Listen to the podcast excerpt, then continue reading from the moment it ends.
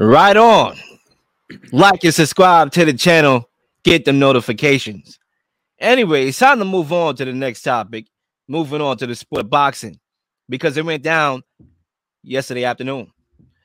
Jake Paul lost to Tommy Fury via split decision. And um the parade, I guess you could say, ended, at least in the short term, for Jake Paul. Now, the question is because Deontay Wilder came out with some very interesting comments about his perspectives on the fight, excuse me, right? So agree with Deontay Wilder that the ref cost Jake Paul the fight against Tommy Fury. Do you agree, Zay? Um, you know, it's very difficult to gauge. It's, it, you know, you know, I'm gonna take a quote from Dana White. Never let the fight go to the decision. You never allow the fight to go to the decision. Let the judges, the refs call that call the fight. You know, like you never let it go there because it's not gonna go in your favor, the favor that you think it is. Because as a fighter, you're doing things to try to calculate points, but you're also trying to take your team, yeah, the uh, other opponent out of there, trying to take him out the ring. And unfortunately, we take too many risks, you take too many chances.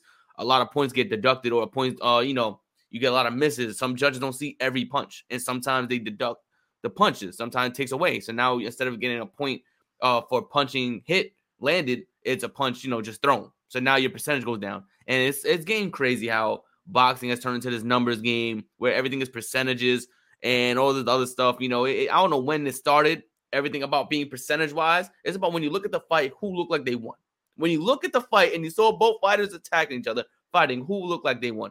And you know, I don't know if I can agree with the, agree with Deontay Wilder that the ref uh caused Jake Paul to fight. I think Jake Paul caused himself to fight. You know, I think he didn't prepare as hard as he should have. He tried to play the mental game. He tried to take away the the psyche of Tommy Fury from the beginning of when they first scheduled the fight till now. Um, and I think that was the, that was Jake Paul's fault. Um, fault. I think he should have trained harder. I think he should have done more to take Tommy Fury out of the ring. You know, knock him out completely. Really prove yourself as a boxer, as a fighter. So I think for me personally, um, I think I, I put more of the blame on Jake Paul because, like Dana White says, you do not allow the fight to go to the judges, to the refs, because you may get robbed, and that's just how that's the nature of any sport. You allow the refs to dictate the game, you're gonna get robbed in some form of way. You're not gonna like everything they have to say. You're not gonna like every call and everything. So you have to un- acknowledge that and take matters into your own hands. Jake Paul had the opportunity for a couple rounds, six, seven. It was six rounds, seven rounds. I, I forgot already. Eight, eight rounds. He had the opportunity for eight rounds to take Tommy Fury out of there, and he was not able to do so. So for me, I put more of the blame on Jake Paul than the ref. So I do not agree with Deontay Wilder. I'm gonna agree with Deontay Wilder. And let me just be clear here, right? Because um I do have connections with people that are connected to Jake Paul recently, right? So, but this is not gonna have any, you know, deciding factors on my route. Like when I say things on the mic, I don't really hold back because I know somebody that knows somebody. I actually tell you the, the truth. That's why I said my name, the real Lil. So I'm gonna give it to you real. I agree with Wilder. And a lot of people is gonna take Wilder's comments as a grain of salt because of his relationship with the Fury family. You know, his um rivalry with Tyson Fury and the conspiracy theories regarding the three fights that they had.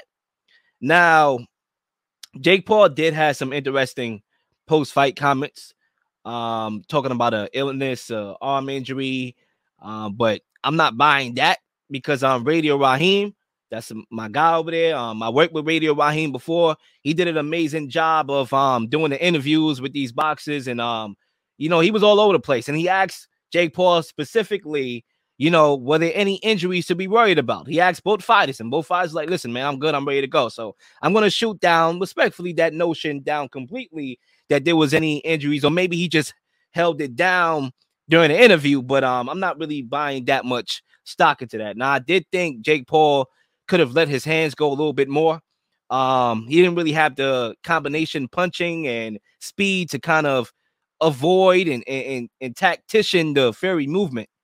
Okay, but with that being said, the referees, the refs, excuse me, played a big part in that fight because um he just messed up the flow.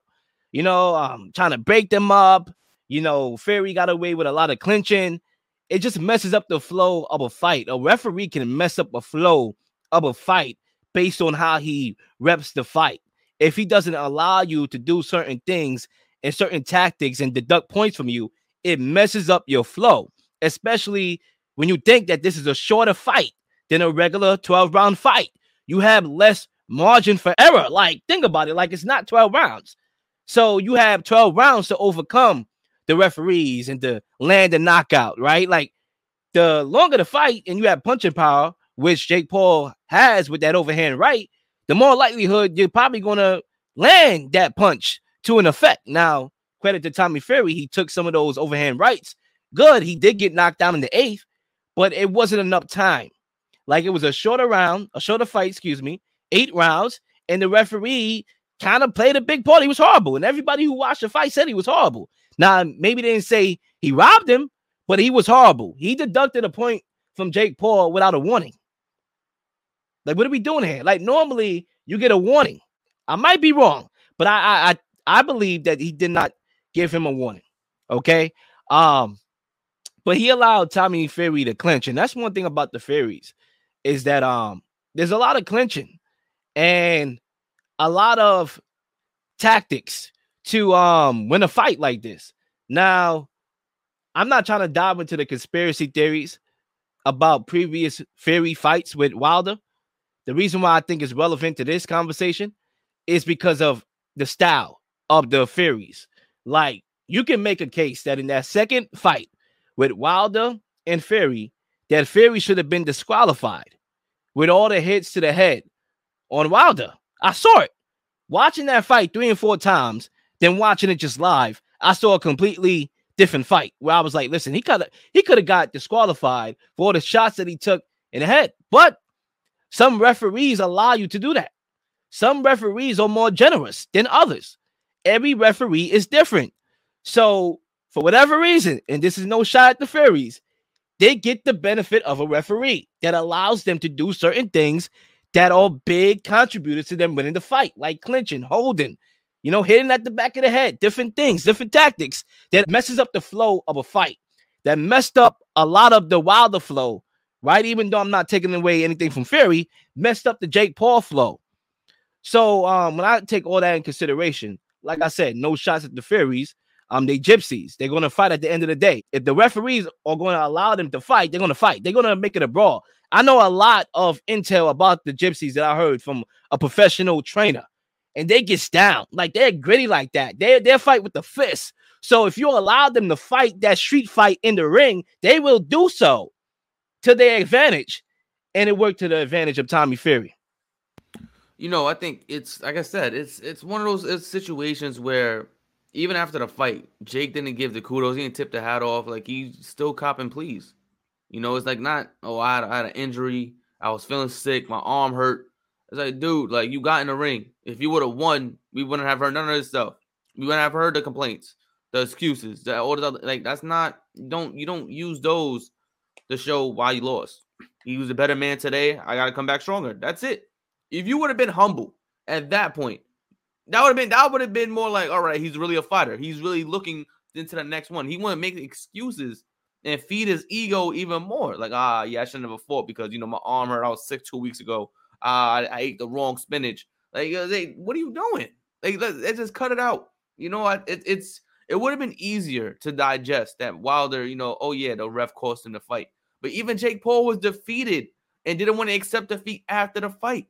Yeah, it just I don't I don't like that. I I, I just feel like it, it's churlish. It takes away from the other fighters' preparation for what he did to get into the fight. You know, everyone goes through something. It's how you get through it. Was the real story. So you want to sit here and cop a plea and all this other stuff? It's like, come on now. I'm not trying to hear all this yeah, like blah blah blah stuff about how you were sick and how you were hurt going into the fight. Everybody's hurt. Everybody got little injuries here and there going into a fight. So you can't be using that as an excuse. If you're really a fighter and you're really dedicated to this craft, just say you know the better man won. I'll be back stronger. That's it. And I think for me, now that Jake Paul has tasted defeat, because you can argue Tommy Fury was the only boxer, professional boxer that he fought, I actually think that will serve better for Jake Paul's career because he will know that there's certain things and certain tools that he needs in his toolbox to overcome the style of Tommy Fury's and a lot of the cruiserweights out there, right? You, you talk about Fury, he used a lot of movement. Matter of fact, when I go into my notes and I look at the, you know, how I judge the fights and the rounds, I believe it was round two, excuse me, round three, where Tommy was more stationary. Didn't show the lateral movement that he did in the first two rounds and after that round. And that's where Jake Paul, to me, had his best round in round three, when Tommy Fury was just stationary. When he decided to move around and jab and box and clinch and do all the other stuff along with that, that's when Jake Paul had a hard time going into his toolbox and bringing stuff that you really can't bring up if you don't have experience out of his arsenal to try to combat that. And when you talk about the referee and how the ref was kind of like just messing up the flow of the fight, it definitely tailored towards Tommy Fury. But Tommy Fury overall was the better boxer that night. He deserved the win. I'm not saying this was a robbery, but I do agree with Wilder in the sense that it played a, a role. It played a factor in the fight. And I think it did, to be honest with you, because you talk about that point that's deducted. That was a point. Now you can argue that Jake Paul, this fight was closer because um he got a knockdown. And you could argue that was a 10-8 round. I, I said 10-9 because I thought Fury bounced back in that round to make it a 10-9 round. But when you consider the knockdown, unless you had Fury winning every single round, 76 or 73, you know, that's dicey, right? And then when you consider the point that was taken away from Jake Paul and the knockdown, did you score 10 8? Did you score 10 9? Those are uh, uh, big factors because if you scored a 10 8 and you deduct that point, then now this fight is literally a draw to me. So, um, yeah, I mean, I don't think there's there's um definitively you could say that um there shouldn't be no controversy at this fight at all. You can look at the judges' scorecards and, and think what you think. You can look at the referee and how he ref the fight and think what you think. But needless to say, I thought it was a pretty good fight when you consider the dynamics. Consider that um Tommy Fury, even though he's a professional fighter, doesn't have that much fights under his belt. Um, as far as professionally, when you consider Jake Paul, you know, his first professional fight against a real boxer. I thought it was bang for your buck. And um, part two, the build up and everything and the improvements by both fighters should make the second fight even better. Please like and subscribe for all the up to date content. We're, we, you've been slinging shows left and right, slinging content left and right. Please don't miss anything. If you do, like, subscribe, leave a comment, or leave a question, something you may want to answer, something you may have. It's all ideas are great ideas. Nothing's a dumb question.